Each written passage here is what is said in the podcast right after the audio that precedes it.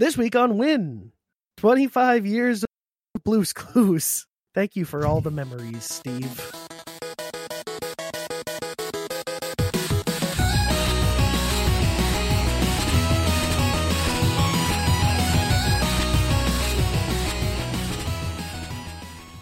What is up, everybody? I love how Alan gave me that as the preview, and then and then just he bailed. like, like go go with that, and uh, and I'll, I'll I'll see you out. Hi everyone, welcome to another wonderful week in news podcast here at VGU.tv. I am your host for the evening, as as usual, Graydon Webb, joined by the, probably the most unorthodox like cast here tonight. I'm joined by Emmett Watkins Jr. How are you, sir? I'm doing pretty good. You know, it's, it's it's it's having a good Tuesday here. Just getting really excited for the upcoming Thursday, as I'm sure we'll hint towards later. Um, I said, hey, why not? All I was gonna do is stay up and play Bloons Tower Defense all night anyway. So let's hop on win for a week. You know, that was your plan. Was just to play Bloons all night. It wasn't outright my plan, but like at a certain point, I came to the conclusion that that's what would happen. it's just one of those games you're like, well, this is my life. This is this is the next four hours. So didn't you say that you exactly played a game? Oh, when we were doing the 12 minutes cast, you were like, I, I started playing at 12:30 and I was like, this is my night. right? Yeah. That was you. yeah, that for for 12 minutes it was like I had got home from work early and I was like, all right, I'm gonna take a nap and then wake up before I go to bed. Bed. Then I woke up at 12:30, so I said, all right, guess I'm gonna play 12 minutes until 5 a.m. So here I am. that is that is I would say that's dedication, but really, if you just have like a messed up sleep schedule, then hey, that's your day. you yeah. just you, you just played all day, and there's nothing wrong with that. So um, yeah, so Emmett, of course, is host of the Players Club podcast, which I think is now in a separate feed than our feed, but I believe all of them are uh, still under the VGU podcast feed. So yeah, I, I keep them all in the VGU podcast feed, so should be in one place for folks. All right, cool. Well, if you haven't listened to those, go listen to those. They talk more in depth about games and uh, theories, and they play little games and stuff. Here, we're just all business all the time. We never never go off the rails. Everything is very uh, very structured. So yeah, I'm wearing a suit right now. yes, our it's a black tie affair. So. Uh, we will begin episode 51 on this wonderful September 7th eve going through the upcoming releases for the week of September 10th, 2021. and I'm currently fighting a cold, so uh, bear with me and my horrible voice. So Sorry. we begin with, with hindsight. What's that? I said we're with you. You're good. oh, thank you, thank you, sir. So we begin with hindsight 2020, Wrath of the Rakshasa for PC and Mac for PS hmm. One. Uh, the fun I, I see you looking that up. The fun of our upcoming releases is I I usually know none of them, and uh, I'll just kind of create a uh, a story for them if I really don't fucking know what it is. So hey, no clue what that is. I would guess it's like a visual novel. It, what, what's it? You know, like? oh my god, this is it is not a visual novel at all. Really? This is all right. This is a third person action RPG with morality decisions created by BioWare and Sucker Punch veterans. What? Whoa. How is this not a mainstream game? Yeah, how is this not being talked about at a, a wide scale? Like, well, actually, now I'm looking at it, it does look like a studio's first game. wow. So, like, you know, no disrespect to them, but it, it's definite. This is an indie game, despite the the caliber of the talent. This is definitely indie game. And when they say 3D third person action adventure or action RPG, this is top down. This is like isometric. It ain't that serious. It looks pretty cool, but like I can understand why the hype has not exploded yet. wow. Well, hey, if you like those, uh how come we always end up talking about what who did you say were the people? The studios of what? Uh BioWare and Sucker Punch. Oh, BioWare. Why was I thinking of Bioshock? Oh wow! it's like we always talk about Bioshock when you and I get in the same, but no, Bioware. Oh, Alan might like that. Um, Yeah. So hey, check out Hindsight 2020. Then we have BloodRayne Betrayal, fresh bites on all platforms. Is that a new like BloodRayne like the 360 game? I don't know. BloodRayne Betrayal is because I know of BloodRayne. I want to say Betrayal is the the 2D one, the Metroidvania one that they made in like the PS3 generation. I want to say. Look at that. Um. Oh hell yeah! I think it's just a remake or remaster of it, probably. Oh, yeah. and yeah. speaking of the devil, sure is Wow. by WayForward. Wow. Gooey Gooey Bully. Couple that with balloons and the past is new again. For real. I mean, I actually did play this one back in the day on PS3 for like an hour, but it was way too difficult and I stopped. So here I am. I think I played a demo of it. If there was a demo available, I definitely tried it because it looks very familiar. Yeah, it's it's got a lot of blood. and it goes down like rain.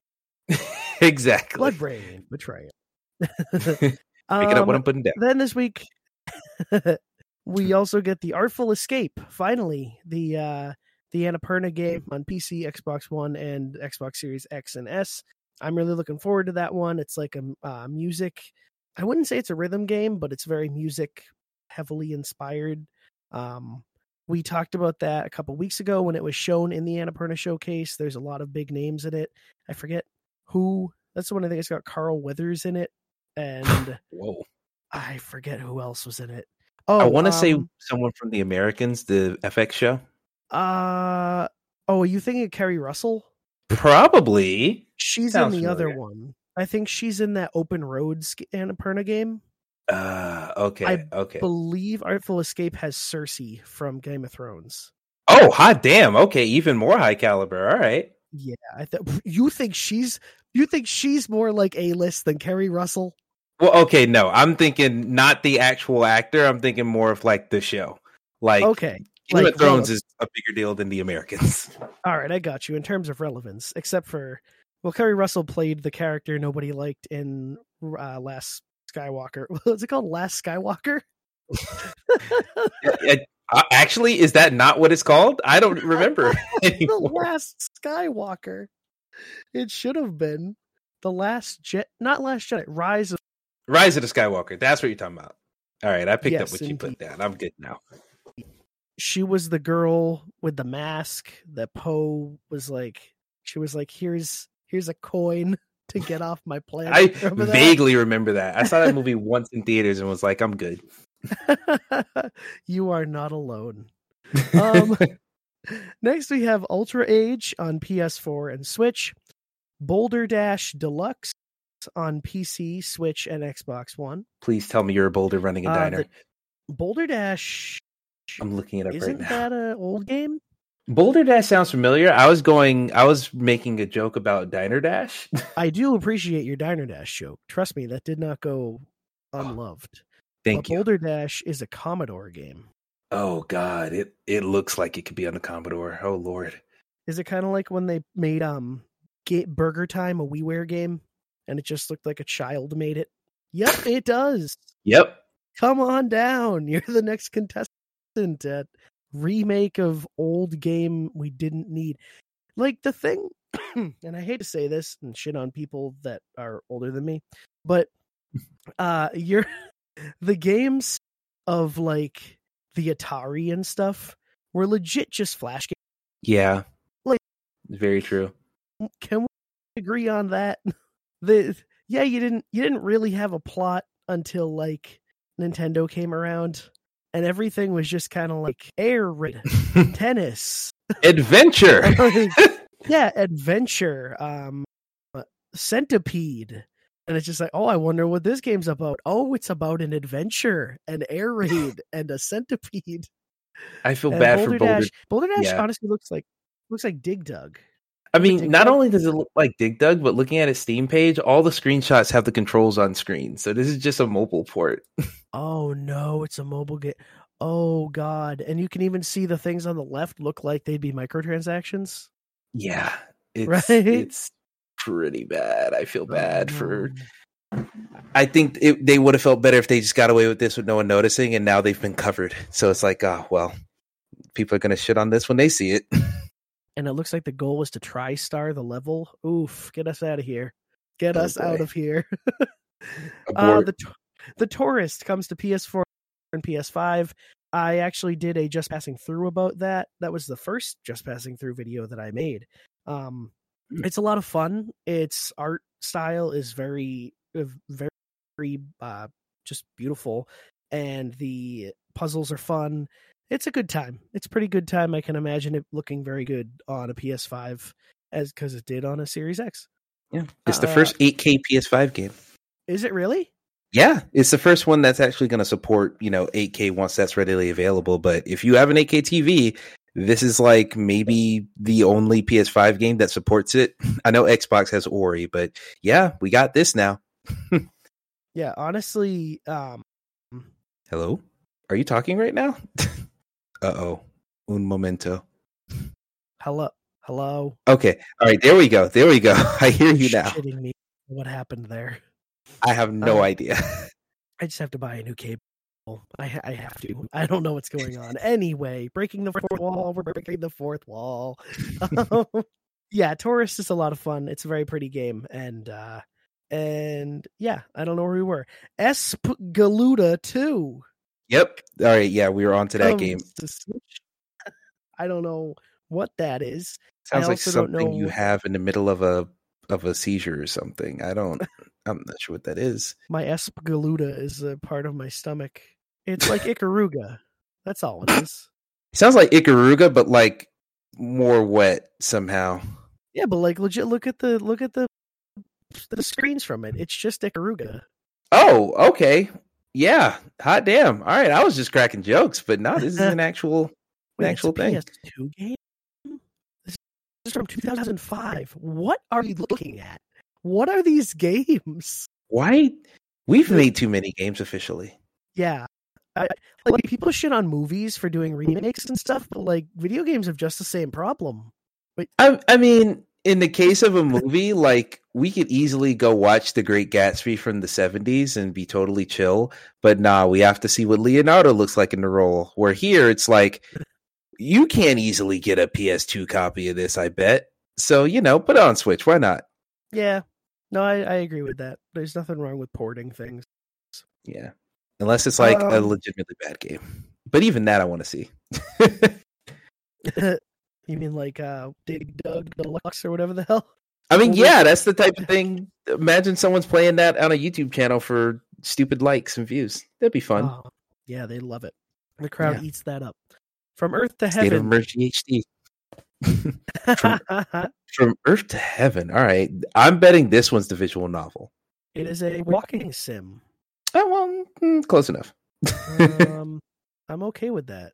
It's quite, it's quite cheap. It's quite pretty. Yeah, I'll play that. Um, Yeah.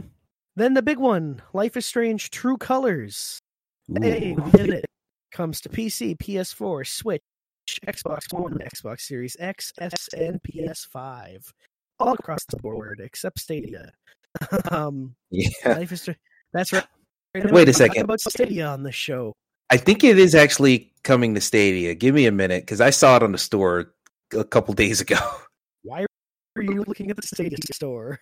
Because I actually okay? Do you have a brain injury? look here, young man. I am subscribed to Stadia Pro. What? Yes, I claim those games every month. Oh, oh Here's the- no. Here's the thing Stadia is not a bad service. It works. It just works in very specific circumstances.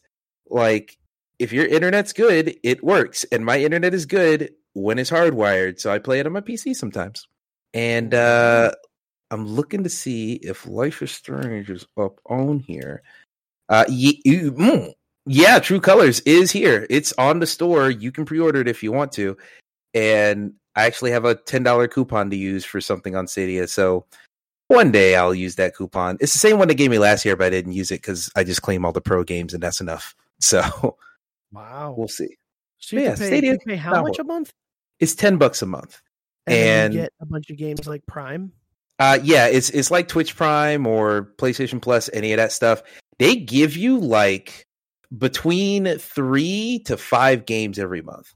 Huh. and they'll initially say, "Okay, we got like these two indies," but then every now and then they'll be like, "All right, psych, we got Ark Survival Evolved," or "Psych, we got I think we're about to get uh 2K Golf coming in or PGA 2K, whatever they call it. Uh, that's going to be free tomorrow." So it's like, all right, we're getting relatively big games here. And So, yeah. So they're good. They're like big games. Yeah, they're big games. You're not getting every single thing. There's no Call of Duty on the service still, which is weird. And but like I've played stuff like Grime, Grimes and Metroidvania, that's gotten some good buzz recently, and uh some other stuff. Blue Fire's another good one here, and there's some good indies on here in general. So it's worth Huh. checking out. Well, all right, I stand corrected. Yeah, Um, if you have good internet. yeah, yeah. Well, I had tried uh, Luna and was surprised by how like it, it worked. You could jump, jump into a game. Mhm. It's like I'm I'm interested to see where it goes, but I really do I worry for people like just because oh now my internet is good enough doesn't mean that I'm cool with it because I feel like we're moving too fast toward cloud gaming and a lot of people's internets can't keep up with it. And I don't want like a whole corner of gaming to feel alienated because their internet's not good enough. So it- Mhm. it concerns me a bit. I hope that we're able to like find a happy medium and be able to just have people who, people it works for and people it doesn't. Um, Yeah. yeah. Life, Life is Strange: True Colors. It's here. Uh, it's exciting, and we'll probably do a lot of coverage of it. So get excited. Do you want to tell the audience your hot take on that game publicly or not? Um, yeah, I guess I'll briefly just say I yeah, because I'm not ashamed to put it down in writing. Um, I just feel like it's not going to do as great as the other two uh, seasons did. Like I made this, I made this comment before we started recording, but I just, I just think the other two really went places that we weren't expecting, and it really, I mean, and this could too. Very obviously, like I, I don't know. Nobody knows how deep this story's going to take us, especially with this new power and everything, and like it could really go places that we're not expecting. Um, but I just don't think that it's going to deliver the same way that the others did and be as impactful. But I do think that there's going to be like a lot of excitement for like Asian representation in ga- in a, the game, yep. and that's always a plus. Um, so that's that's a great thing. But but I just think like story wise, I I don't know. Also, they're really pushing the fact that I'm supposed to be excited that, that there's a character from what, before the storm in it, and I'm like, I okay, like that that is nothing for me. Having that character specifically, I like What? that character. I don't even remember her. I really don't. I remember nothing. Damn. She's the one that you played D and D with or whatever. Exactly. Yeah, I liked all her scenes with the D and D stuff. I thought that really endeared that endeared me to her, and I was really like, if it wasn't a prequel in which, okay, of course you're playing. I think you play as Chloe, and you eventually meet Max and all that stuff. If it wasn't a prequel and I was just playing an original character, I totally would have been like pushing towards the romance option to be like, yo, get with her, she's cool. So yeah, it's one of those things. So I'm glad she's popping back up because I have a feeling that's the vibe that they're gonna hit with this one. So we'll see in a couple days. Well, then we will see in a couple days. Um, I don't know when exactly this is going to go up, but the embargo lifts what tomorrow? You say? Um, it's definitely this week because the game comes out like I think Friday. So if not tomorrow, definitely Thursday. Yeah. So we'll get we'll get a review soon enough. Um, NBA 2K22 comes out on PC, current and last gen. Um, spoilers, but I did a video on NBA 2K21.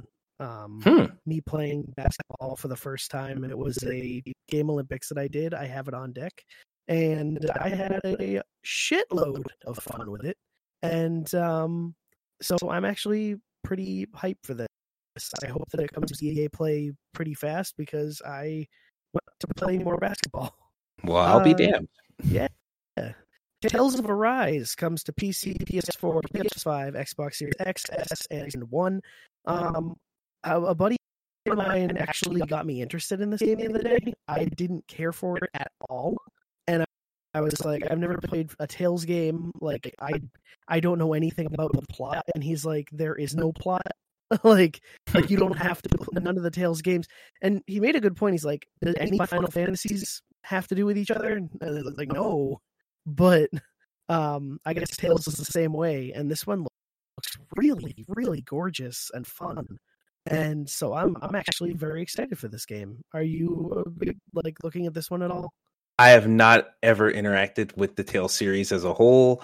Um, I'm not gonna say I'm looking forward to it necessarily, but like you know, the there's a lot of these games. This this feels similar to a uh, Persona game, not in how it plays or structurally, but just my relationship to it, and that I think you know it looks interesting enough to where I'm like, okay, maybe I could be I could be persuaded to give it a shot because it looks interesting. But right now, in the current time of day, I can't imagine myself touching it.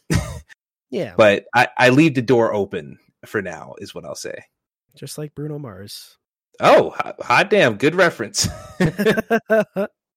um, then also Lost in Random. Wow. This is a good week. Lost in Random comes to PC, current, and last gen. I'm actually really excited for that game. Um, something about its art style, its feel, the the gameplay too. Just I, I'm just really interested to get my hands on this one. Has this one like made you excited at all? When we've seen we've seen quite a lot about it.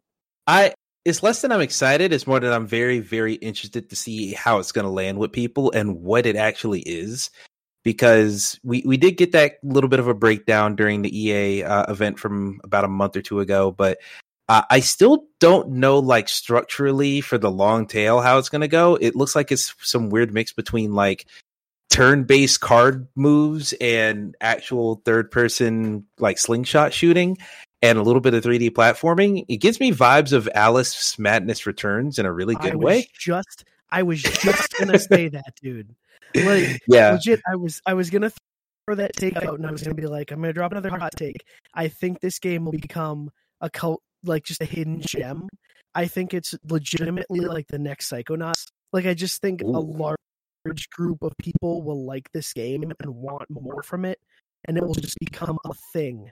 And mm-hmm. I really get a lot of madness returns from vibes from it. It's it, that's exactly what it does for me. Ah, damn! Wow. Once again, great minds think alike. Um, yeah, I totally get those vibes from it. I could see it being a cult classic for I just don't fully understand what it is. I, I hope it comes out and I hope everyone loves it because, you know, this is the type of game to where I think it deserves to have a prestige about it. But I just don't know enough for me to be excited specifically. But hey, it's it's going to be a smaller game. It's an EA title, so within a couple months it'll be on EA Play, which means in a couple months it'll be on Game Pass. So uh, I'll just see what's up with it when it comes around there. Yeah, I'm I'm a huge proponent for the EA originals. I just think they they kick ass. They're constantly they're, they're a lot of bangers. I mean, that's how I've fallen in love with Josef Fares and his insane mind. Hell yeah. Uh, I just I just think that like EA has done really good with letting like indies thrive. I wish Ubisoft had continued that with all their with their UbiArt stuff because you're really like you put big money behind small titles, they're going to be more polished. They're going to be that same creativity that I love out of indies, but a lot more. Uh, just they're just going to feel more robust, and I think that that's what you're going to get out of this game. And I'm really, really excited to see where it goes. Yep, I feel you on that. Um, next we have a day without me on PS4 and Xbox One. I'm sorry, I'm not a huge. I really don't know what that one is. Um, it actually sounds kind of a little familiar, but I don't know. Day Without Me video game. I pulled up the Steam page. Literally, the the the little description just says you woke up and without knowing it, you're the only person left in the city.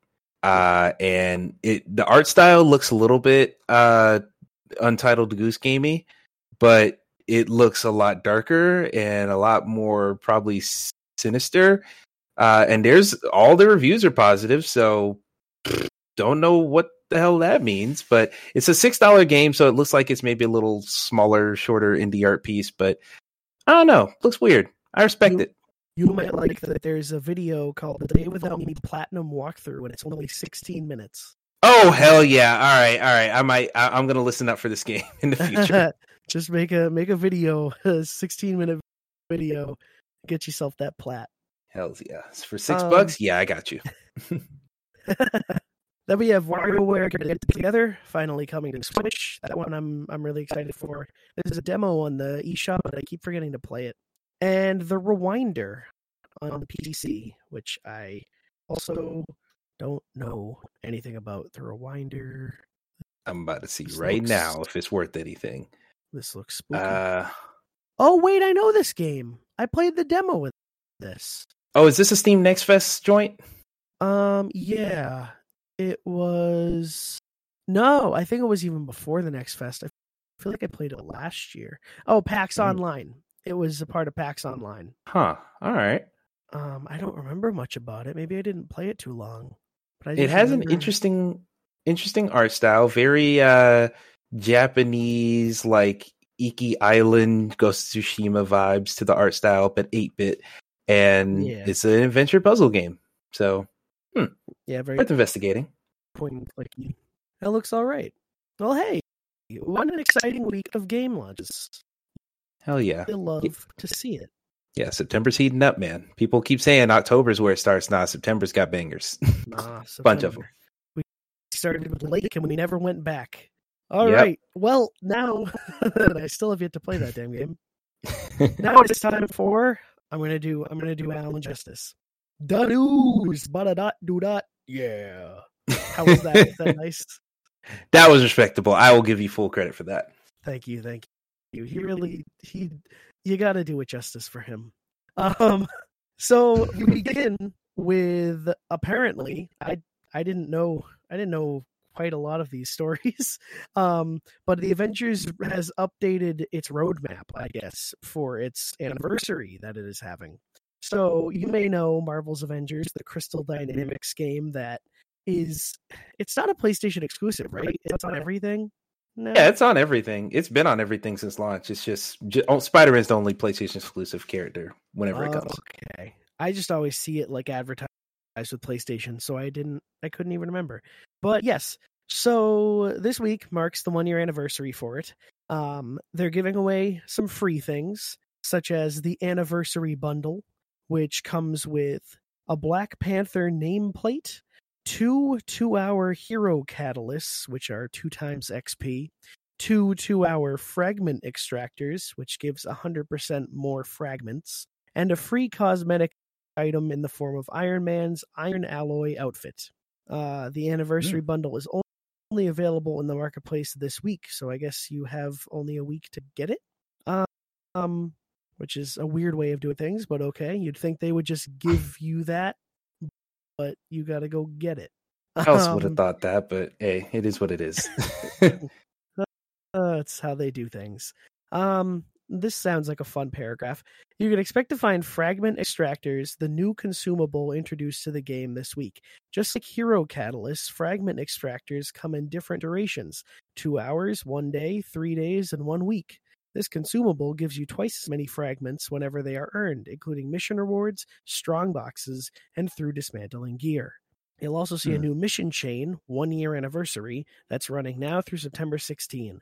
In order to complete the mission chain, you'll need to complete each campaign, including the Re- Reassemble campaign, both the Kate and Clint operations, and the newly released War for Wakanda expansion. Wait, so you have to do that all in a week? I think you, I think they have a mission chain where it just marathons you through all of that, and you get a reward for playing through all of it. But it looks like if you already played through all of it just separately, then you get that reward too. So it seems like just a thing for new people. It counts. Exactly. Yeah. Yeah. I'm seeing that right here. So, Okay, good. because that would have been crazy. Um, yeah, like what the hell? Yeah, it's fun to speed run, but the entire game and its expansions. Um, completing that mission chain gets you a new nameplate. Oh boy, celebrating the game's anniversary. Oh yeah, it says if you've already completed all of them, you'll retroactively be granted the reward. Bingo. Okay, all right, okay. Um, so the development team also introduced new community activities this week to help you continue your hunt for exotics. That sounds like a bad sentence. Car- Cargo Runner Synthoid un- until 916. Uh, the Cargo Runner Synthoid will have a 50% spawn chance for the duration of the event. then Priority Mission Rush until September 16. The weekly Priority Mission, which grants a piece of exotic gear, will be able to be completed once a day instead of once per week for the duration of the event. And finally, the featured item this week on the marketplace is the Marvel Studios Black Panther outfit. That's pretty woot. cool. It looks For cool. sure. Yeah, it looks very accurate to the Um, movie. so, it says on September 8th, which is today, as of four minutes ago, you can expect the team to release an updated roadmap, which will be looking ahead through the rest of 2021. So I I hate to say this feels like a non-story, but we don't really have the roadmap yet, I guess. Um, so we'll get that for you next time. But uh, yeah, at least you'll know you know now to go and get in on some of that anniversary stuff. Go try to speed run all the content in a week if you haven't yet. And um chances are honestly we'll probably get some news on Thursday. It would be really cool if they were just like, fuck it, we're dropping Spider-Man. Like what do you think they would do that? I I think if anything, they'll give us news finally on Spider Man. Maybe we'll see gameplay of him during the Thursday event, but they're not just going to drop him willy nilly. It took them this long to do all of the uh, Black Panther stuff. I think they need some more time to get Spider Man going. Yeah. I mean, I don't think by any means they intended for the game to be like take so long to get off the ground. Um but when you think about like that data leak that we saw or the data mining of all those characters they had planned, like they could essentially have a huge roadmap for this like uh, Rainbow Six Siege does and like oh in 8 years we'll give you Doctor Strange. Oh my god, But that like seems ridiculous. But I, yeah, I don't think the game will have that longevity. It barely does now. Like all I ever see about people talking about this game is when something new comes out, people go to it. It's not like a Destiny where you have like a community of people where they're always playing it and then they get excited when something new is coming. Like hmm. nobody I just don't think really people grind like play Avenger. You're not coming home from work and being like, "Oh, time to turn on Avengers." Like I, I, just doesn't seem like it's that. I, from my perspective, it seems like you're a little bit right in the way that I don't think this is anybody's like main home where they're like, you know, every single night they're playing it. But I do think it's people's vacation home. I think very often people might come back to it when there is a new drop of content. I think this is the type of game where you keep it installed just because you enjoy playing it and you enjoy going for the nut hmm. for the next level up, going back when there's a new content and new character. But I hmm. don't think it's something that people are trying to play for the sake of playing it, where the it doesn't paint me as a game with like endless progression where there is a cap to the content and it's going to completely rely on like how much content they add to it over time. And right now it looks like they're adding a decent amount every time but it just gets you know there's on there's only so much you can add to a game like that. Yeah, you just it's just one of those things that you just keep you come back to when there's something new, and then you just kind of kind of hold off on it for a bit. Um, so I just I don't. But even if you like compare it to something like Rainbow Six, like there are people who just play that die hard, and I just don't. And then they get excited when something new comes along as well. But or um, like you saw that with like Overwatch, you just see Mhm. that with those big games and i just don't think that avengers really lives up to that like oh yeah i'll keep with it i'll i'll keep it installed for six more years to wait for this person for she-hulk to drop like no is uh, no one's it's a big I think- ass install to begin with too yeah exactly i don't even have it installed because i've never had a point to ever i've never had that space I mean, So, I uh, will say, looking at this little uh, anniversary content they have to claim for free, I'm thinking of finally installing the game now. Just you know, just to claim that stuff, if nothing else. And I, I do want to get to the War of Wakanda stuff because I haven't played any of that either. There's reasons to go back to it, but like, man, we got Life is Strange coming, and I'm I'm addicted to Bloons and cookie clickers. So it's like, man, I gotta.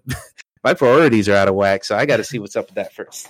we're gonna have to go there and shake you and be like smack you across the face stop playing Bloons wake up emmett it's 2021 but it's popping. no put the cookie clicker down or he gets it oh no. Um, so that is avengers uh you want to take us to our next story Definitely, definitely. The next story uh, I got a little bit of history about, which we'll talk about here. Uh, oh wow, okay. I see you VGU.TV wanting to stop me because of an ad blocker, even though I have it turned off. All right, I see what Whoa. it is. All right, so here we'll go ahead and read it. It's it's pretty short, so I'm able to read it through the little pop up that came up. Uh, Remedy announced the long rumored Alan Wake remastered on community site The Sudden Stop.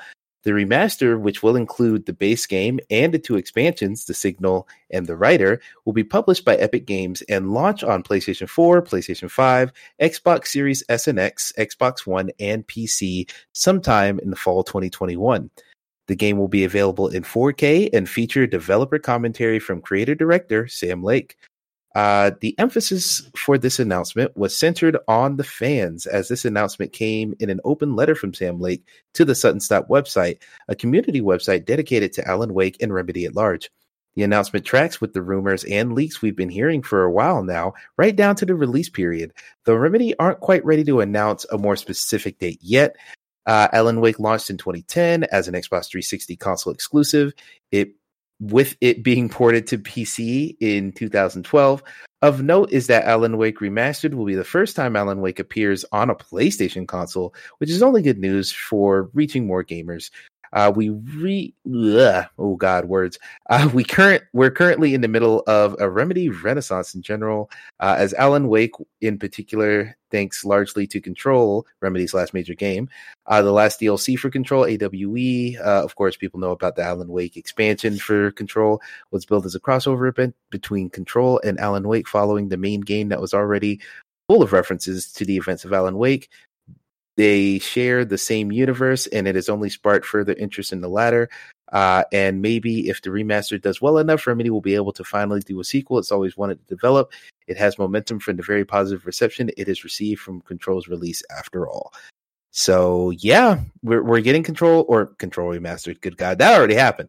Uh, Alan Wake remastered is coming through. Um, are you? Because I I said I had a history about it, mm. uh, but I want to ask you, Graydon, first. Uh, are you interested in trying this one? Have you played Alan Wake before?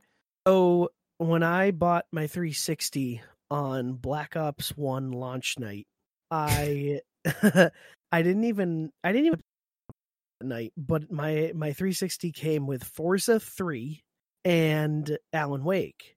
And I never I installed it and I played maybe the first level of it and it was a mixture of kind of being too scared and kind of just not being interested and I never went back. Huh.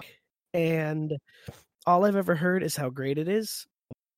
I well really never played a Remedy game. Like the like I've never I've never touched a Max Payne. Oh. Um the only bit of control I've played was my demo at PAX East, and I've never touched Quantum Break.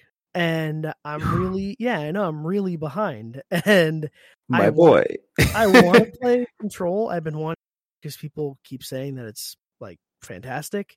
Um and I actually have Alan Wake installed right now on my on my X because I just wanted to eventually get to it now I might wait, but it's one of those things where I'm like, like this problem a lot. Like, oh, I got Burnout Paradise remastered, but I never played the original Burnout Paradise. I want to know what it's like. So then, like, I tried the old one, like, because I want to just, I want to get that feeling. It's kind of like how no, I won't play um like I was the guy who wouldn't play Assassin's Creed 4 until he played 1, 2, Revelations, Brotherhood. Like Oh no. And and and I did and I I really I sound like a dick, but I really don't approve of people who don't do that. like I I Like they don't have the full story a, type oh, thing? Yeah, one of my friends did he was just like, "Oh, I want to play this one." And it's like uh, if you're not getting that full story, it I I just think you're not I think you're not a true fan. There I said it. Hmm. And yeah.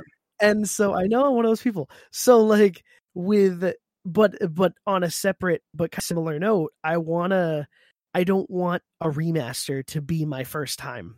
I even even though it's years after the original and that's why they're making a remaster, I still want to be like, oh, but I gotta know why it sucked. Not sucked, but like why why it needed why to be they, remastered what they changed and why. Oh, those controls were bad. Well, I want to feel them. I want to know what's different. I want to see why that is so uh, why we didn't like that and we appreciate a change in a remaster.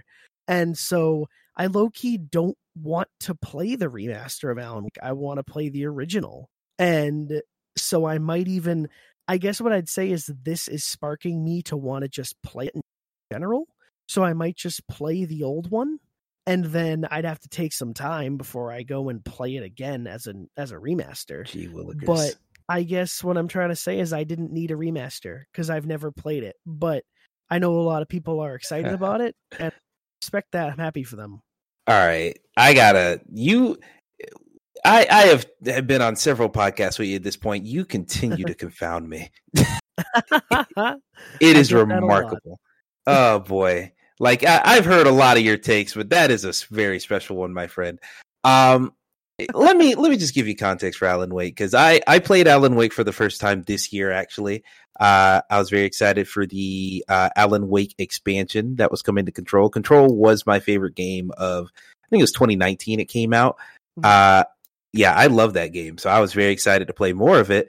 Uh, I bought the well, I didn't buy the season pass, but I was like waiting for the next gen version so I could see what was up with that. And then we ended up getting the next gen version for free on PlayStation Five but there's no save transfer, so I got to replay Control and then get to that point and then play the expansions. But in any case, um, so I played Alan Wake in preparation for that expansion.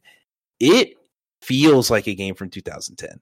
Like gameplay wise, of course, it's it's your typical. Well, I played it on PC, so it was at a higher frame rate, but just gameplay wise, it doesn't feel.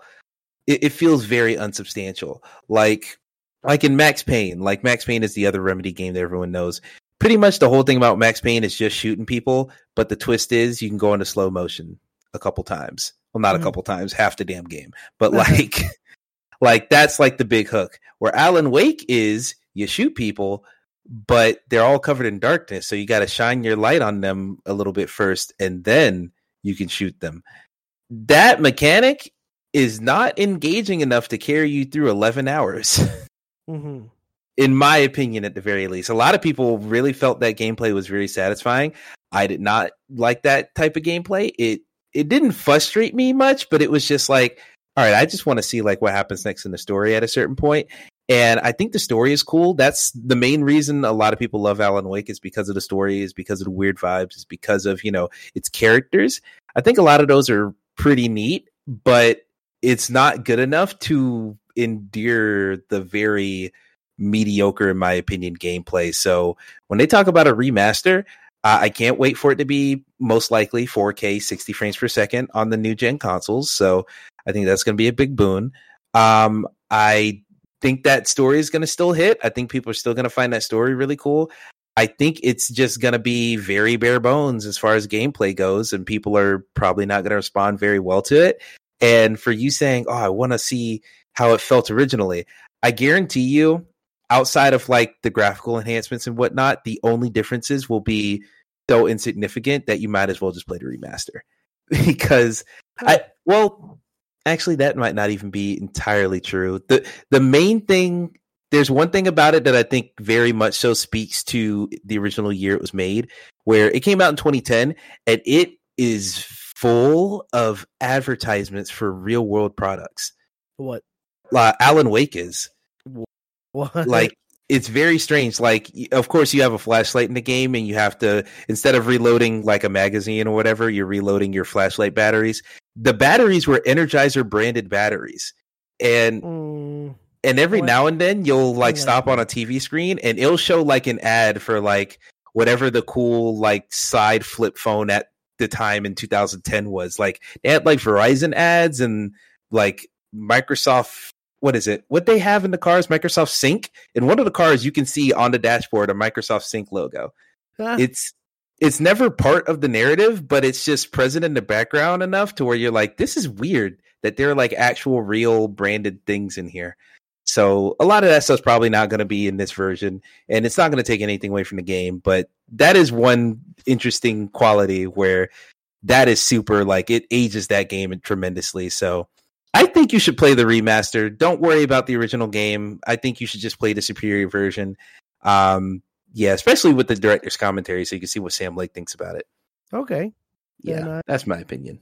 Yeah. I shall. The new version is gonna have a director's commentary.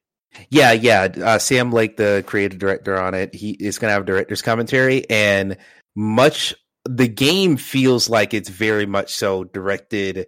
It feels like a game he wrote. Like it's very, like literally. I'm not going to spoil too much of it, but Alan Wake is a writer, as we know. The Yeah. books that he's writing are almost exactly the same as Max Payne. like it's kind of a meta commentary on himself as a writer. Almost, it's very strange. Huh. Yeah, like once you play the game, you'll understand it. But I, I recommend it, All right. If only so you can enjoy Control even more once you get to it. Yeah. No, definitely. Then I will. Um, I will totally play that. That Yeah, makes sure. me a bit more excited for a remaster. Hell yeah! There we go. Well, we are. I'm glad I was able to do a 180 on that. you. oh, speaking of 180s, that was very there nice. we go. Thank you. No problem. That was very good. Also, I was just wanting to go back when you first opened up that story and you called VG twenty four seven VGU.tv.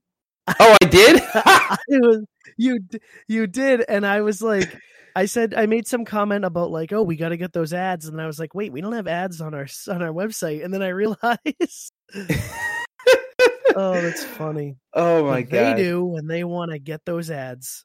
God, Ugh. I completely Freudian slip. it's all Well, good.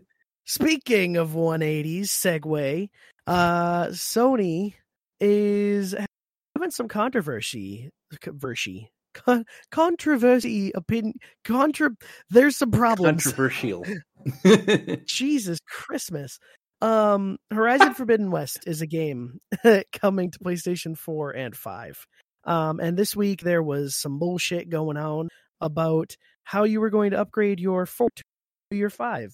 And um I know nothing about this story really. I kind of stayed away from it. I didn't really care. Um though I probably should have because I've been quite outspoken on my feelings. I'm so sorry. I have to blow my nose. Please go Uh, ahead. Is it, pardon me. I'll I can go ahead and just give a brief overview of this since I know the story enough to where I don't need to read the whole article. Um effectively what has happened here is uh Sony has said, "Hey, hey everybody, Horizon Forbidden West is coming out this February, so get excited. Here's your pre-order stuff. So here's all these super duper collector's editions, here's the standard editions, here's how much everything costs, here's where you can buy them at, and you know, get ready to give us your money." And what happened was they, of course, they have the PlayStation 4 version, they have the PlayStation 5 version, but in the editions of the game, here, let me go to the PlayStation blog and see which ones they were. So, with the collector's editions, which include the Regalia edition, which is the super mega edition that I'm getting, and then the collector's edition, which is, you know, the slightly less super mega edition. Those two editions and the uh where is it? The special edition, I believe.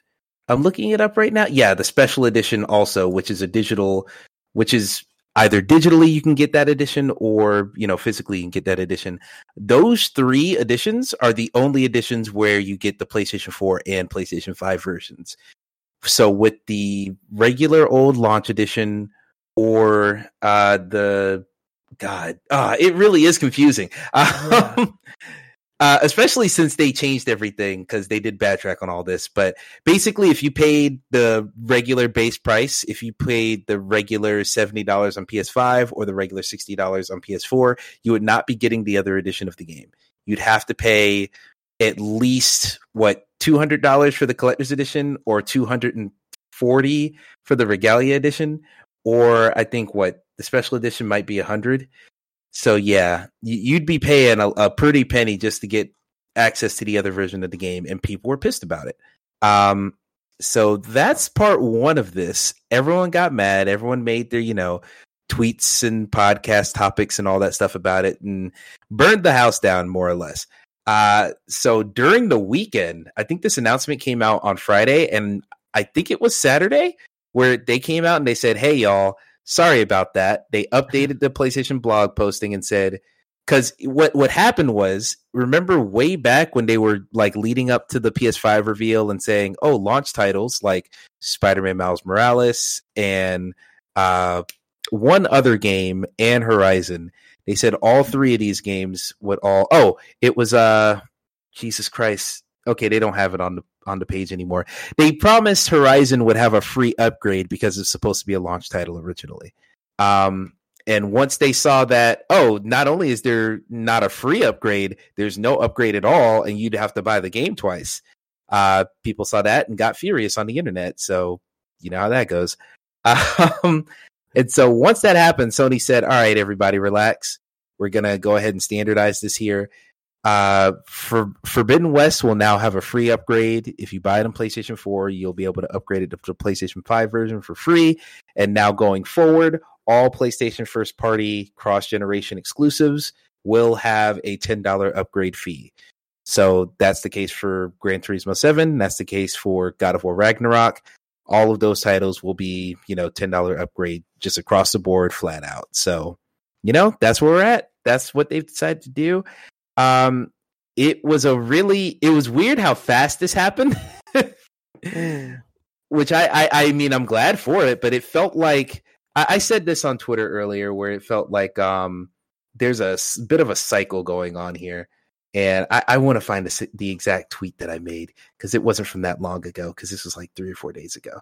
But like, I feel like PlayStation or Sony in general, however you want to categorize it, they're going through a bit of a pattern where they announce a money hungry uh, policy like this, and then everyone either calls them out for it or just reacts super duper negatively to it and everyone gets really upset and then later on they change course entirely and they're like all right sorry we're not doing that anymore and then everyone rejoices and everything and meanwhile on the xbox side not only is xbox literally doing the exact opposite playstation's doing but once playstation switches their tone xbox is still doing it better. Like what is it smart delivery? That's still a free part of the xbox ecosystem. Like they don't charge mm-hmm. you for any of that.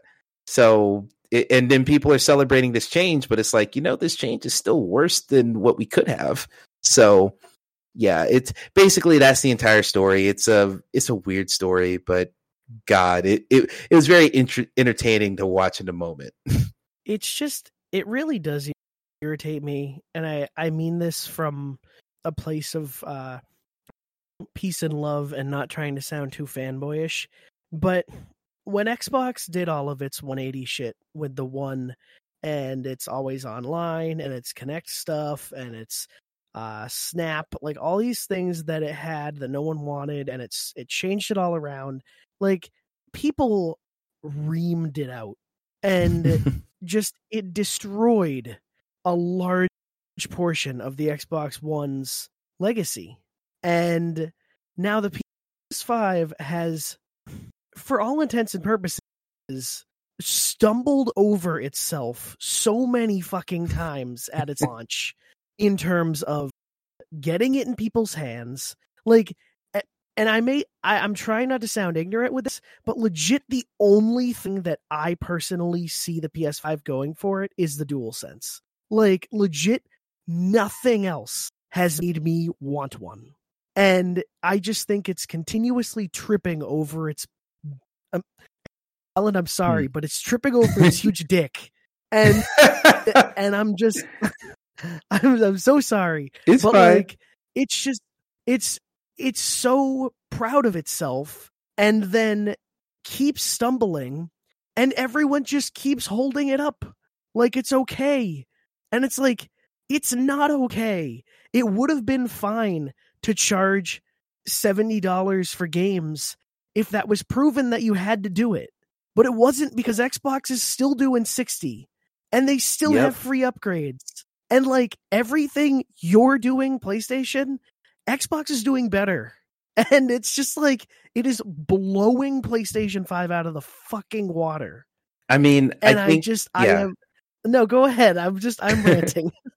I mean, you're you're not wrong in a lot of respects. I think the thing is that because I, I I I agree with you, but I don't necessarily feel the aggression behind it. Only because I think they're only doing it because a they can get away with it, and b um it, like it makes sense. Like it's a marketing move. If you can charge extra money, like on paper, like we this has been a topic for many years, but like games are getting bigger, budgets are getting bigger, money has to come in from somewhere. That's why you're getting so many of these games with, you know, uh, microtransactions and extra DLC and stuff like that, so they can keep making money in the long run off of the same game. So if you gotta, if you want to not have microtransactions, but the game is ten dollars more, that's fine. That's acceptable. I I understand that, but mm-hmm. it's just like you said, there's no precedent for it. Microsoft isn't doing that for Halo. Sure, they're going to have a free to play version of the game, which is likely going to have cosmetics out the wazoo, which is fine. But like, they're still releasing sixty dollar games. Psychonauts 2, $60 game. Like, all these games are sixty dollars, and PlayStation's over here like, no, we're better. You're, give us uh, seventy, and it's, it's like, just, all right, yeah, it's just like, um, and I mean, we, I, we I would try it. to we accept it because you know the PlayStation games have typically shown themselves to be on a different level to a lot of the Xbox games. You know, in my opinion, with the exception of like a Gears Five or something like that, PlayStation pretty much blows a lot of their catalog out of the water. But it's not that ten dollars is hard is harder to fathom. Like in the case of um uh, one big example, I'll say when we talk about next generation upgrades, Ghost of Tsushima. Uh, everyone loves that game. Uh, I haven't played it yet, but I remember when all of the upgrade talk for that came out. Uh, it's a little bit messy because it is it's a director's cut, so there's like a whole nother island's worth of content. So of course the upgrade fee is going to be a little bit more because you're doing more than an upgrade. You're getting a lot more new content, and twenty dollars for all of that new content does sound reasonable. But they say twenty dollars for just the director's cut, and then an extra ten for the PlayStation Five features. And when you think about it, they've already upgraded the PS4 version to run at 4K, 60 frames per second. So what really are you paying for here? Slightly better textures and some fancy trigger stuff. That's pretty much it. Like, mm-hmm. what's that $10 for? And it's those types of granular decisions that I'm like, PlayStation, there's really no reason for you to be charging for that, especially when you're already, you, you know, you're giving the goods up for free. So why am I going to pay for, you know, if you're giving them if you're giving me the base car for free, I don't need to pay for this fancy radio. You know what I mean? Exactly. And it's like very silly. I want to compare it.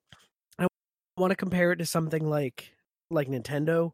Like they also did some crap decisions, but they were able to kind of get by on it because of their name and who they are. And it's like a lot of people just it seems like can just ride the nostalgia. And like at the end of the day, Nintendo can do a bunch of shit, but if they put out a good Mario game that works. Everyone's excited about it. And it's just like, I, I don't want. You can hear me, right? Yeah, I can hear you. Yeah. Oh, okay. I was like so afraid I cut out. Um, but like, I, I just like you say, one one of your reasons was they can get away with it, and it's like I, I know you, you're right, but that sucks. Like it, yeah, it, that aggravates me because like I and I don't mean this as yeah I'm an Xbox fan. The this past generation has made me a lot more heavily into Xbox, but like I also feel that even if I were unbiased, I would still be looking at it and and be like I I see what's going on. Like I'm not I'm not blind to all of these things happening, save for this story. I didn't pay much attention to it, but like like I saw it happen with um like we, whatever we, we were just talking about other other games doing this and it's like yeah you just you backtrack on everything and when Xbox did it huge news and this was like one of the first time like they were charging I don't know if you had said it but um I read in some Facebook group that like the upgrade like the standard edition of Horizon wasn't even going to have uh photo mode like Ooh, okay. Pause. Yeah. I don't know if that's necessarily the case. I, I know in the in the exclusive editions or whatever, they have like extra photo mode like stances or something or oh like oh my god. stickers or something. It's like a super, a super minor thing like that is included in some of the extra editions but like you can probably still actually have a photo mode. Okay so I, I, don't think it's anything that drastic. Locking that, that behind a paywall would be insane but it's like I wouldn't even put it by them at this point. So it's like I I understand that they can do these things, but it's just like okay, if we were ready to step into the future and all of us could collectively like okay, I have to pay $70. Like, that's fine. But I remember when that was a big thing and it was like, oh, all first party games are going to be $70.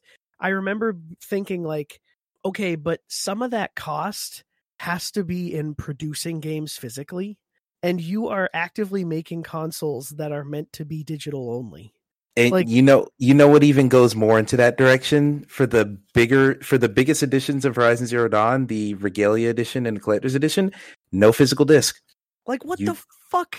you get a download code, so Oh my god. you're paying 200 and uh, 240 dollars for a download code and a bunch of really nice goodies, but a download code at the end of we the day. we live in a world where Best Buy sells empty steelbook cases. I mean, I have bought some of those, Uh, admittedly. like it's just I I just I don't know. Like it's okay. I get there's lots of media. People want to have vinyls again. People want to have like like physical things. But then we're at this weird balance of like some people want to be all digital and some people just want their physical things. And I just want it to and this kind of brings me back to like the cloud thing. Like I but I also don't want it to be I, I can't have it both ways. Part of me wants some things to be like, all right, let's set this in stone, let's be done with it. But then some of it is like, yeah, but what if this person can't deal with it? Like, I don't even know. I don't even know what I, I mean, want. I, I I fully I mean I understand the whole argument of like the whole digital future is not going to really mesh for the millions and millions and millions of those who just don't have good internet. Like, you know, literally the center of the country, which is like most of the landmass are still down bad when it comes to internet. So, I understand that perspective. But then I think about how modern games are made and how modern consoles work and you get a physical disc you're not playing that physical disc. You're play that thing is installing for a couple hours, then you got to download an update or two. Like you're you're connecting to the internet regardless, and you're still not going to have that instant access of a disc. Um, so I, for me, especially like looking at this change where they don't include the physical editions in the regalia and collector's edition.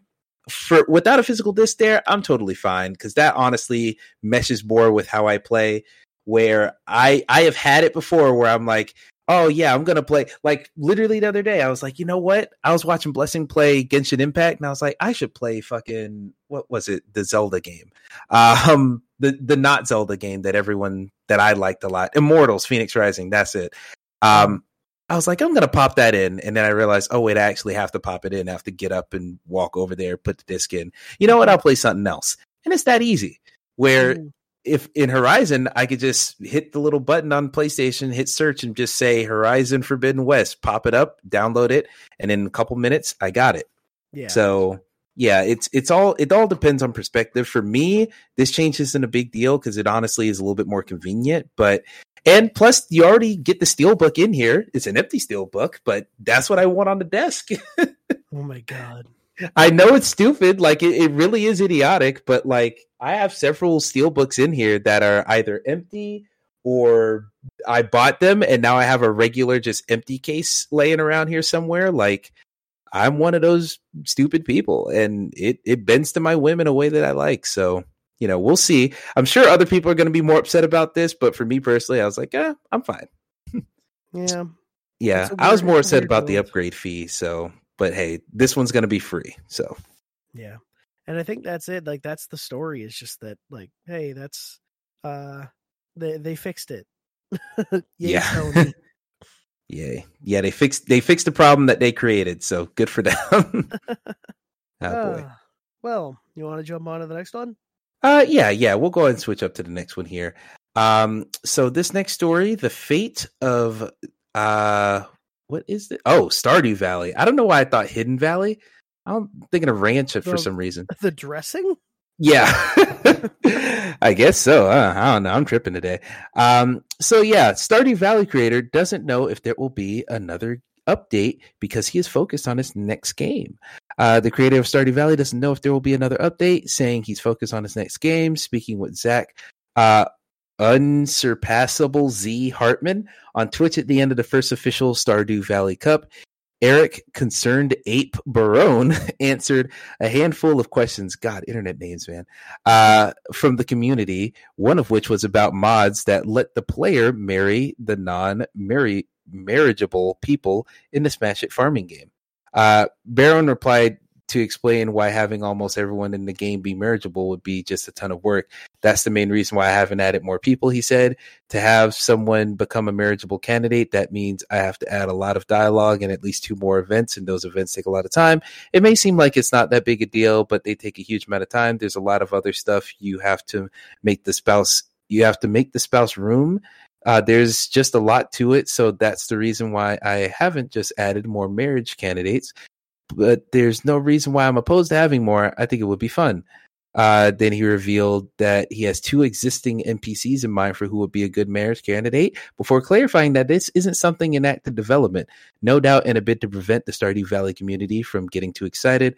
I'm not saying there's going to be another Stardew Valley update. I don't even know at this point. Right now, I'm focused on my next game, so we'll see and then you know some more context you know 1.5 update released late last year and it was the biggest update to the game yet adding ginger island location and the beach farm layout since then players have wondered if there's going to be a 1.6 update but it sounds like Barone is done with Stardew Valley for the time being, which is understandable considering he's working on he's been working on it for a decade. So, um, uh, Graydon, are you a big Stardew Valley person?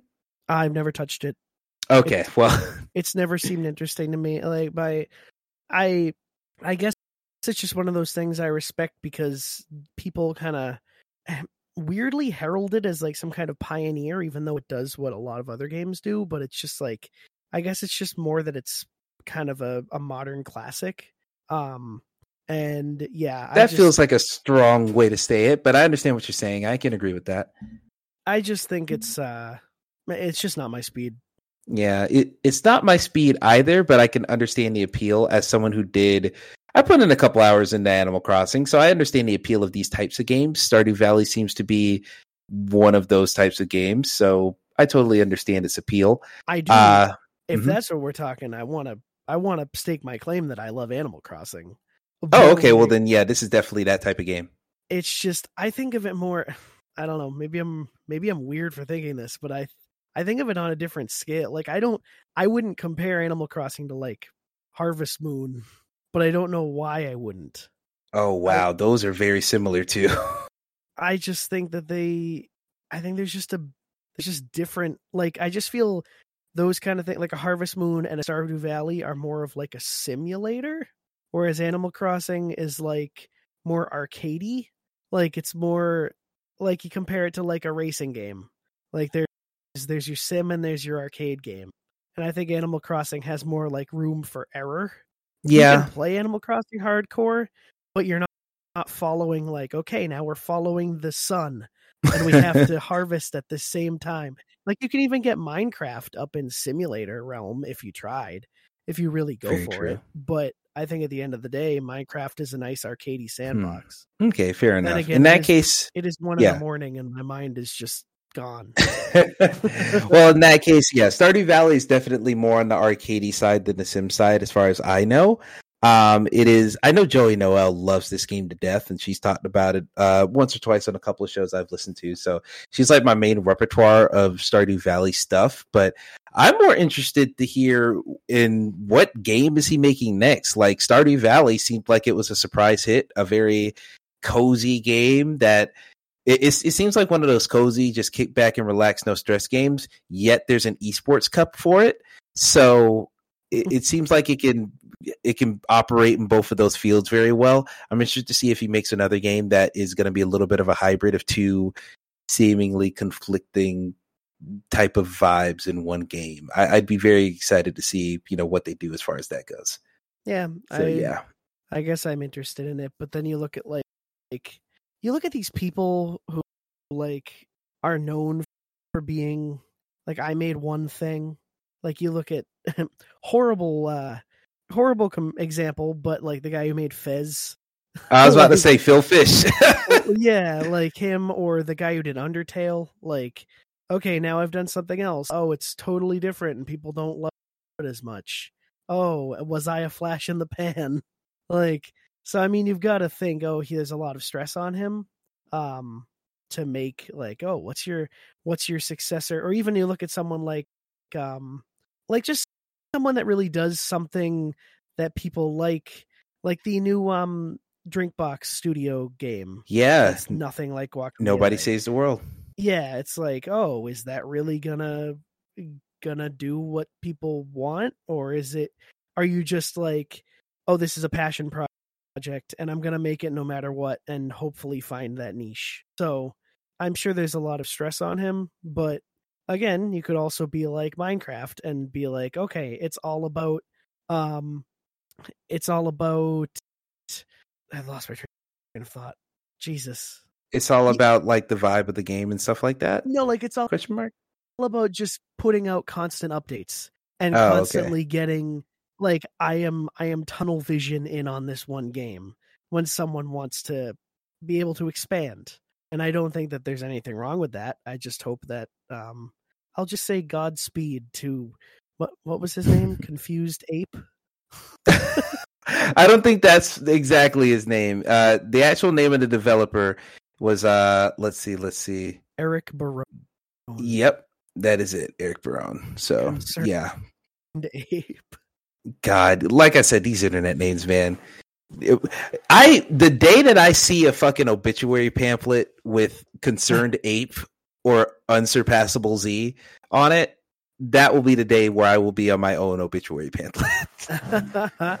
well, you do see Oh, it. It's cute. Like you'll have like a like World of Warcraft funeral or something for like Oh, our friend in the guild that passed in real life, and then it's just like he was known to us as like Stinky Underpants Seven or whatever. it's like, oh, Oh. I, feel for you guys, but you're in an IGN story as Stinky Underpants Seven.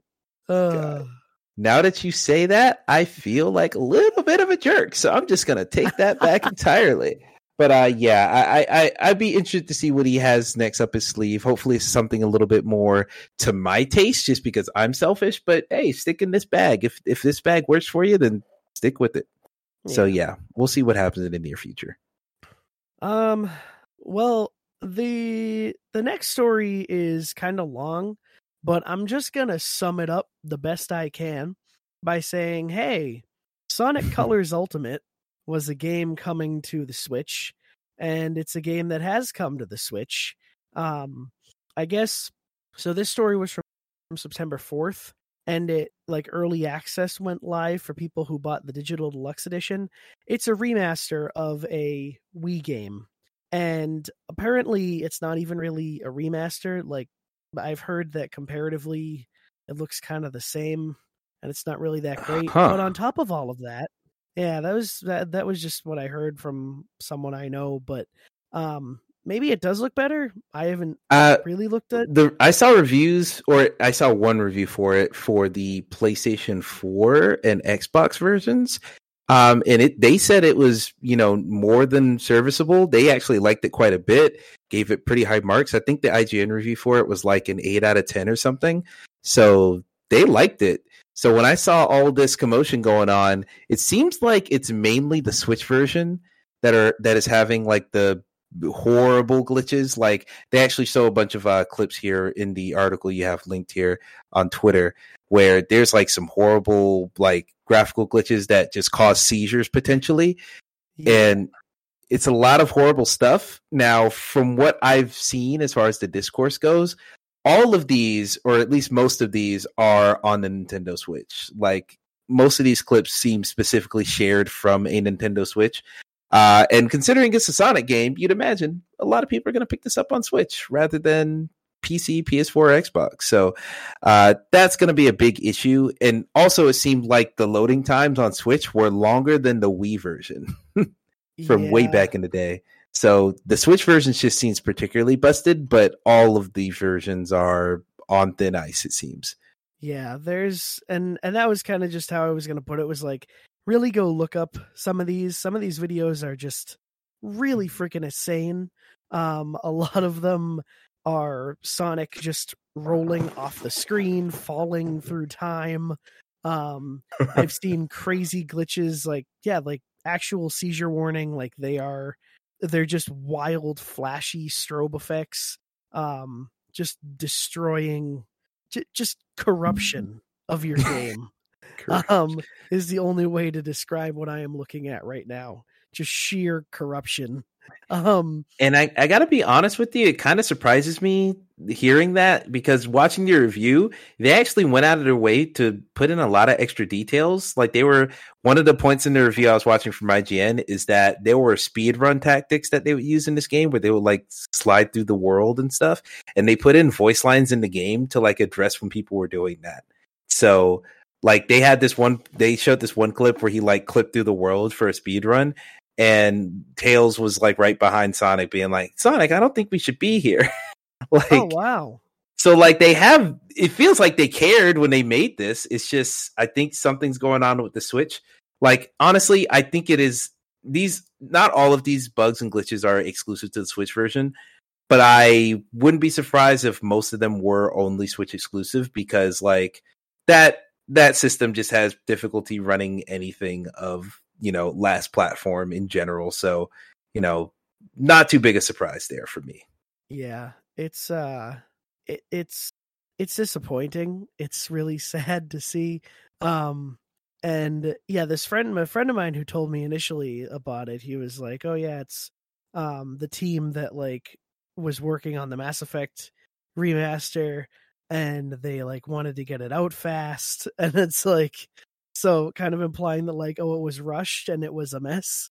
Um but i mean obviously we that's not like a fact but you gotta think possibly and Hmm. it uh it's just yeah it's a it's a real mess. I definitely encourage you to go look up some of these because i've there are a lot of them on twitter.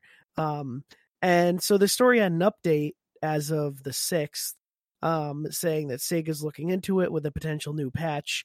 They've uh, said, quote, appreciate all your feedback on Sonic Colors Ultimate. The teams are listening and ass- assessing for an upcoming patch. Thank you for your patience as we dig into this. Um, so uh, they said some of the graphics glitch issues that have emerged on social media were the result of Sonic Colors Ultimate running on an emulator, which is, quote, unfortunately outside our control. wow yeah. I don't know why Huh. you would run it on an emulator when it's like I mean, it's a like, new game yeah, like a torrented version maybe, P- possibly probably which I mean, you can't you can't torrent a game and then be like, why isn't it working good for me? That is Like- that is very true. Well, okay, some of these clips are being like I'm looking at the tweets themselves, and some of them say Nintendo Switch share. So some of these got shared from a Switch. So Yeah. Like I don't know what's going on. Uh, blaming emulators for that seems a little bit out of pocket because there's no re- there's no, no way to get videos onto a Switch Yeah, to share it from a Switch. So. Um, unless they're but Hmm. yeah, I guess what I would just say is if you want to play Sonic Colors Ultimate, I highly recommend it. The game's Sonic Colors is awesome. Um, get it on anything but Switch for the time being, yeah, and and acquire it legally. yes, yes, please. I mean, it's worth it. It's it's one. It's. Uh, I don't know what else to really compare it to, but I would say it's the best Sonic game of the past like decade at least. Oh, it's boy. like it, I'm I'm trying to think of other Sonic games, but like Sonic Mania. um People love Mania. Sonic Mania people did like was for, uh, Forces was kind of eh. Forces Um, mediocre. Then there was all that Sonic Boom garbage. There Oh, was uh Sonic Colors was 2010. Sonic Generations some people liked, but eh. I thought Generations was a solid. I played a good chunk of it. But yeah, Sonic Colors was 2010. So you're looking at like the actual decade. I would, yeah, I, I stand by that. Sonic Colors is the best one. Team Sonic Racing can eat all of the dicks. Damn. So, so yeah, um, definitely would would say go and go and find a way to play it and give it money. Yeah. Bingo, bingo, boingo. Indeed. What's our final Okay. story? Our final story is coming back around to a game we discussed earlier, and that is Life is Strange True Colors. We got an Ah. update on the game. Uh, it's going to have some Twitch integration here, and I'm going to tell you about it real quick in this brief little uh, story here. Uh, so Square Enix has released a crowd vote plugin for Life is Strange True Colors, which streamers can install now. The Twitch extension can be customized so that viewers' choices for big decisions are automatically implemented or simplify or simply to poll the audience without them actually making the final call. Uh, Life is Strange True Colors launches next Friday, September 10th, but Twitch streamers can install the add on already to prepare for some of the game's tougher narrative choices. After what feels like a long wait, True Colors will mark a new era for Life is Strange with a fresh main character, a new small town setting. It's being developed. Ugh, it's being developed by Deck Nine, the studio behind the acclaimed Life is Strange prequel, Before the Storm. Love that game, and a Nintendo Switch version will follow later this year.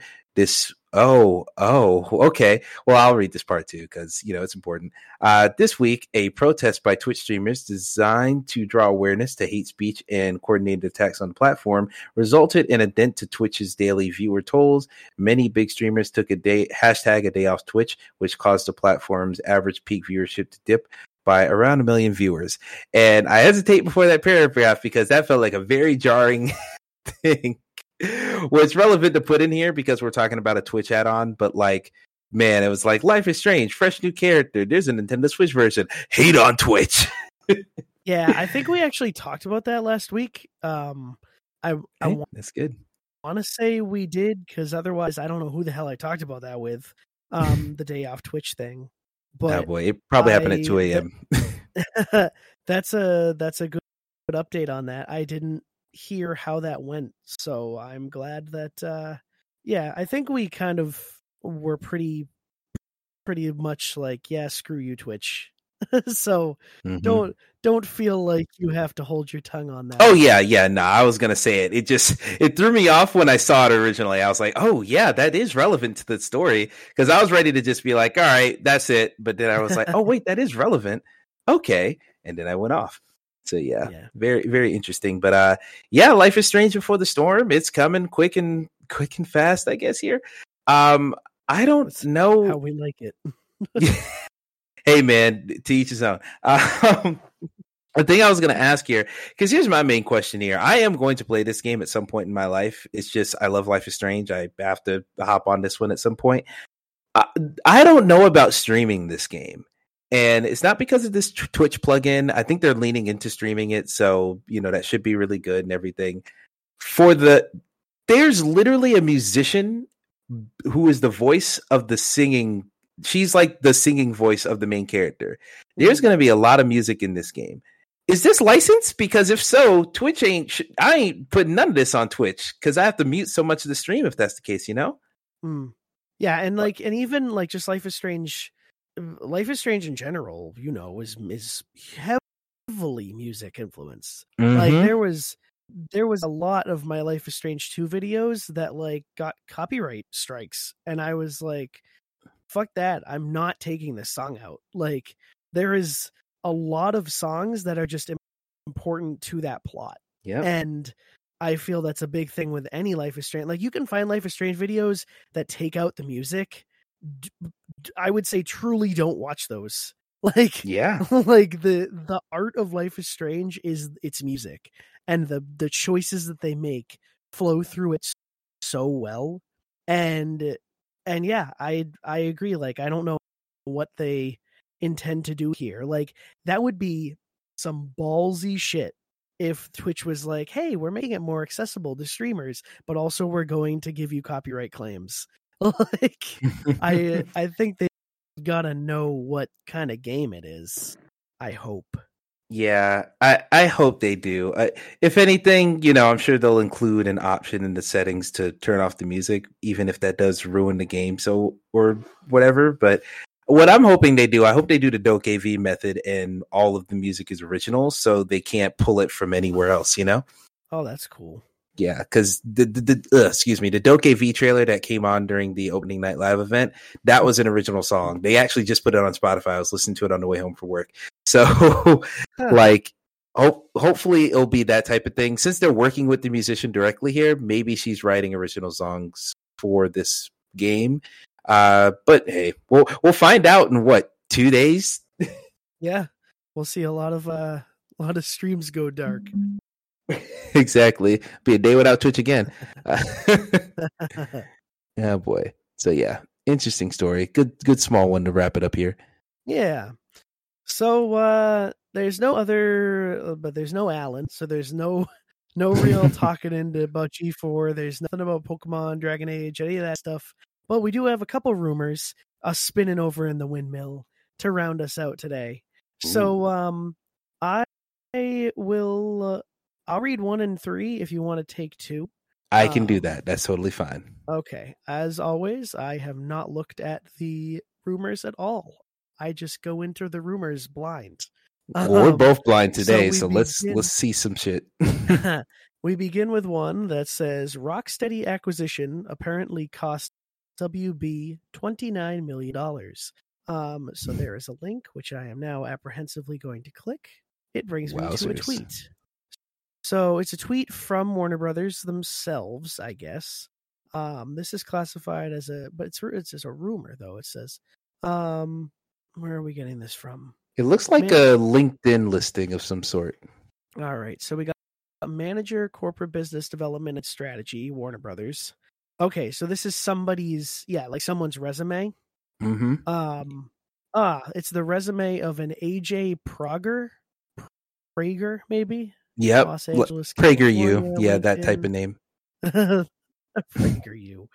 Um, and so yeah, it's like talking about what they did at uh Warner Brothers, and then it says select transaction experience, a hundred million dollar equity purchase of Flixster, owner of RottenTomatoes.com, twenty nine million dollar cross border equity purchase of Rocksteady Studios, including earnout structure.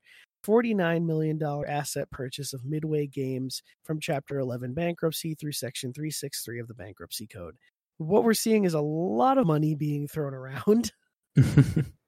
Um, and I don't know. I guess. Uh, hold on a second. I have to cough. okay. I don't problem. know. Sorry, I don't know if the um, like, do we think that that's a lot of money, or do we think that's not to buy Rocksteady for?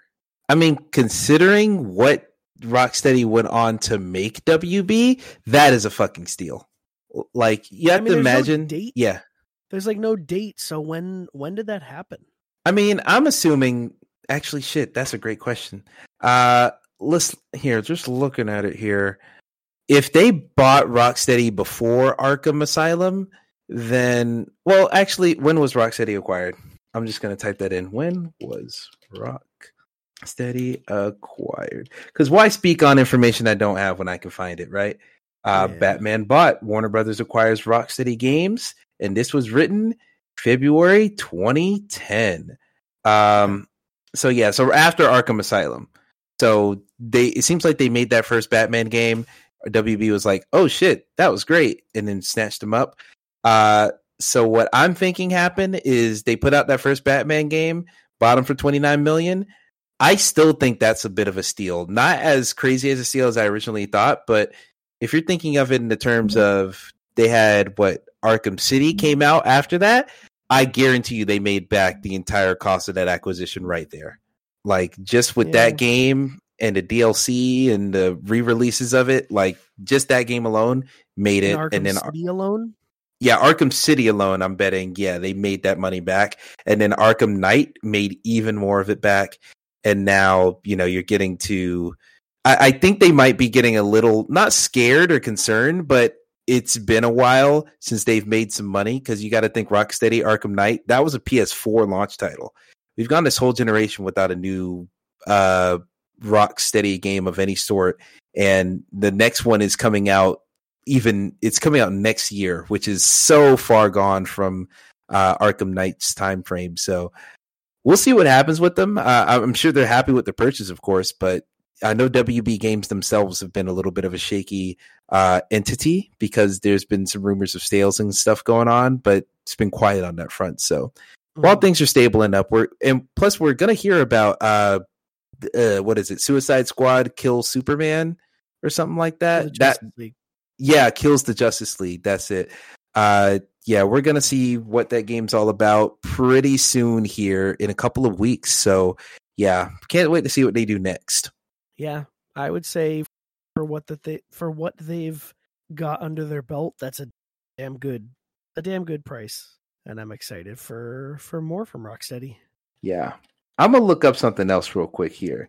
Um now humor me for just a millisecond here. God damn it. Uh I'm trying to think of how to type this. I want to see because they bought Midway Games out of bankruptcy for 49 million. Uh what properties do they have? Because what did they acquire there? Yeah, Midway. You know Midway. They owned Mortal Kombat forever. Yeah, they've got they've got good stuff. Okay, let's let's see what they've put out. A bunch of ra- so they had Killer Instinct before Microsoft got to them. Uh, Spy Hunter. Okay, they could have done something cool with that, or still could. Cruis'n USA. Total, yeah, Cruis'n USA. They could do something there. I see Total Carnage, which sounds vaguely familiar the Tron game from the 80s. Lord have mercy. Uh Hydro okay. Thunder. Yeah, Hydro Thunder. It it seems like a lot of like classic arcade games or or licenses from other publishers that own these franchises. Rampage. Yeah, they got a lot of good like, shit. They had Carnival. Shit. Remember Carnival? I don't. It was the uh it was the light gun game in arcades, but you were like in an evil carnival and you shoot at like zombie clowns and like decrepit looking like like bearded women, but it was a vampire. so it's that Until Dawn VR game? Yeah, pretty much, but it was at all the arcades and it was it was like it would have been scary, but it was too stupid to be scary. It, it was one of those. oh yes, one of those. God.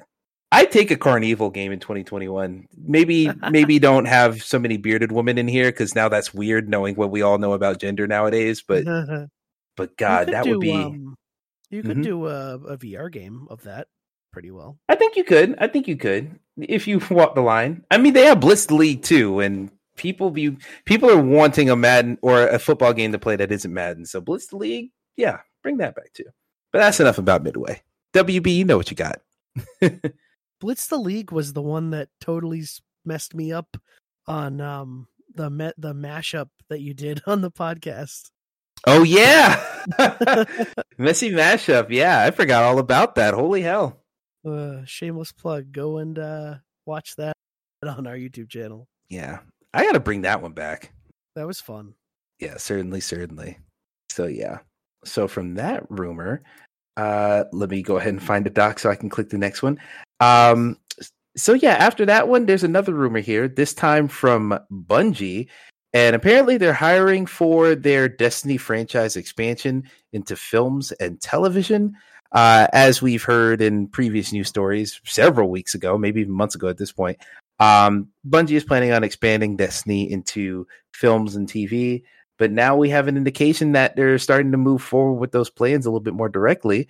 Uh, earlier this year, in February, you know, giving more context, announced that they're expanding the Destiny universe. According to a listing, uh, Bungie is looking for a senior executive in film and TV and transmedia development who will drive projects that extend the Destiny, the Destiny franchise into new categories, including TV, films, books, comics, and audio formats.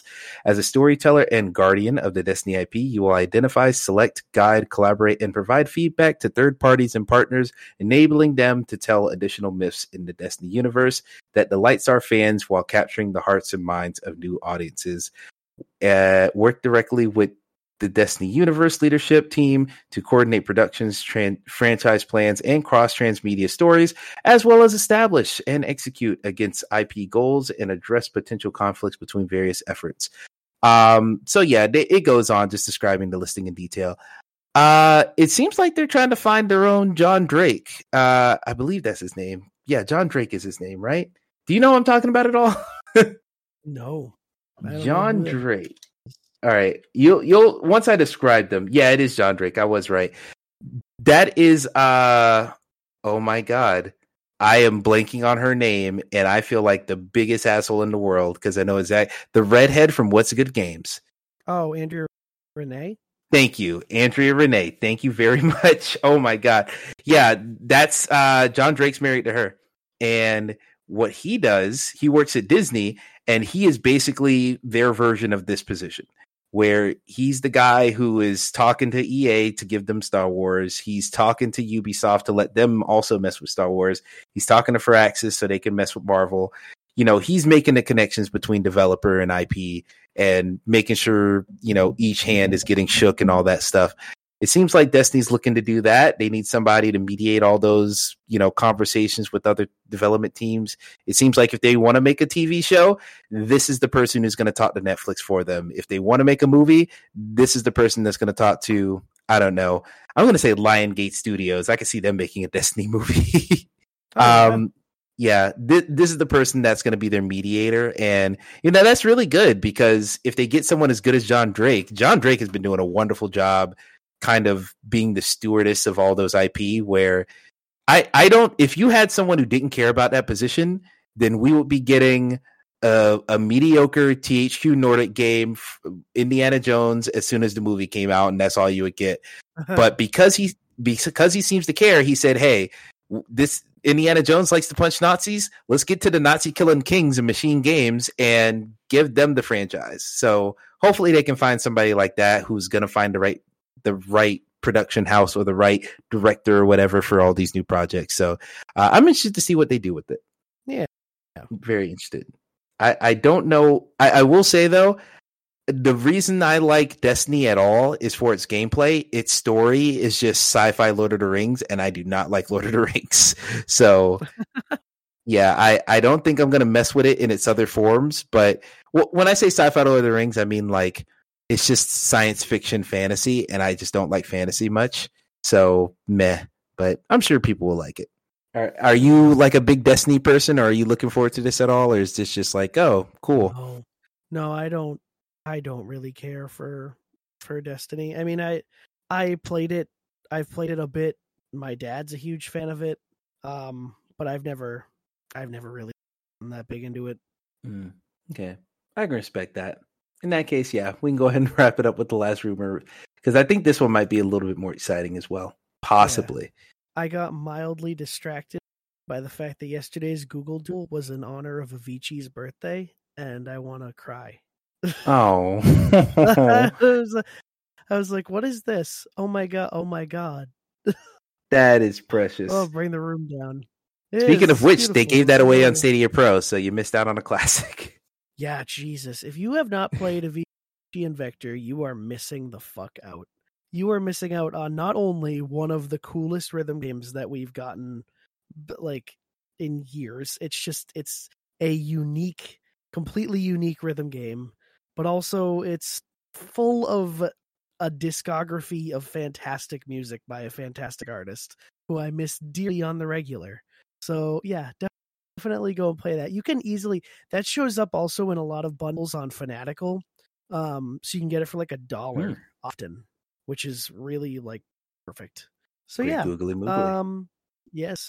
Uh, so we are talking about we're talking about a person we don't really want to talk about, but uh, Jez Corden, friend of the show, Jez Corden, uh, talked to talked to Chris Avellone. Ew, everybody, gross. Eh, Um, and it's a little it- it's a little bit muddled i don't think he spoke directly to him but he has like alternate information from what chris is apparently claiming Oh, okay. And um so let's see. It begins with this tweet, I guess. Um da, da, da, da. so somebody said I, I hate when I have to like deconstruct a story through rumors. All right. So the rumor, the grain of salt rumor was that a game called Avowed, which was by was that a Bethesda game? uh close it's the next game from obsidian it's their skyrim it looks like Okay, the Obsidian game, Avowed, um, supposedly had lost a lot of people.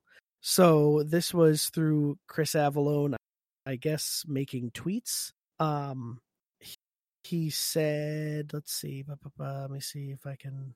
Um, all right, so it's, i mean yeah the the rumor at least says they keep losing leads on that project. Not a good sign. I think the fact that Sawyer, I don't know who that is, maybe one of the developers, chose not to work on it probably says enough, but I hope I'm wrong.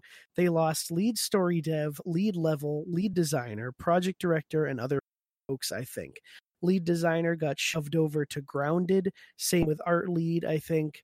Original project director got demoted and replaced. Went on sulk leave for a long time. May still be on sulk leave. What is sulk leave? I have no clue. Maybe he meant to say sick and misspelled it twice. I don't know. Oh, maybe it's uh sulk leave. Yeah, that's not giving. Maybe he's just sad. I don't know. He's just crying. Um, got replaced by someone else in studio. Rest quit, according to Grapevine. So this is some pretty like heavy rumor stuff to be kind of thrown around. Um, and so that's what I don't know why people are. Am I? Chris Avellone's the Dead Rising, the the uh the Dead Dying Light guy, right? That got that touched everybody.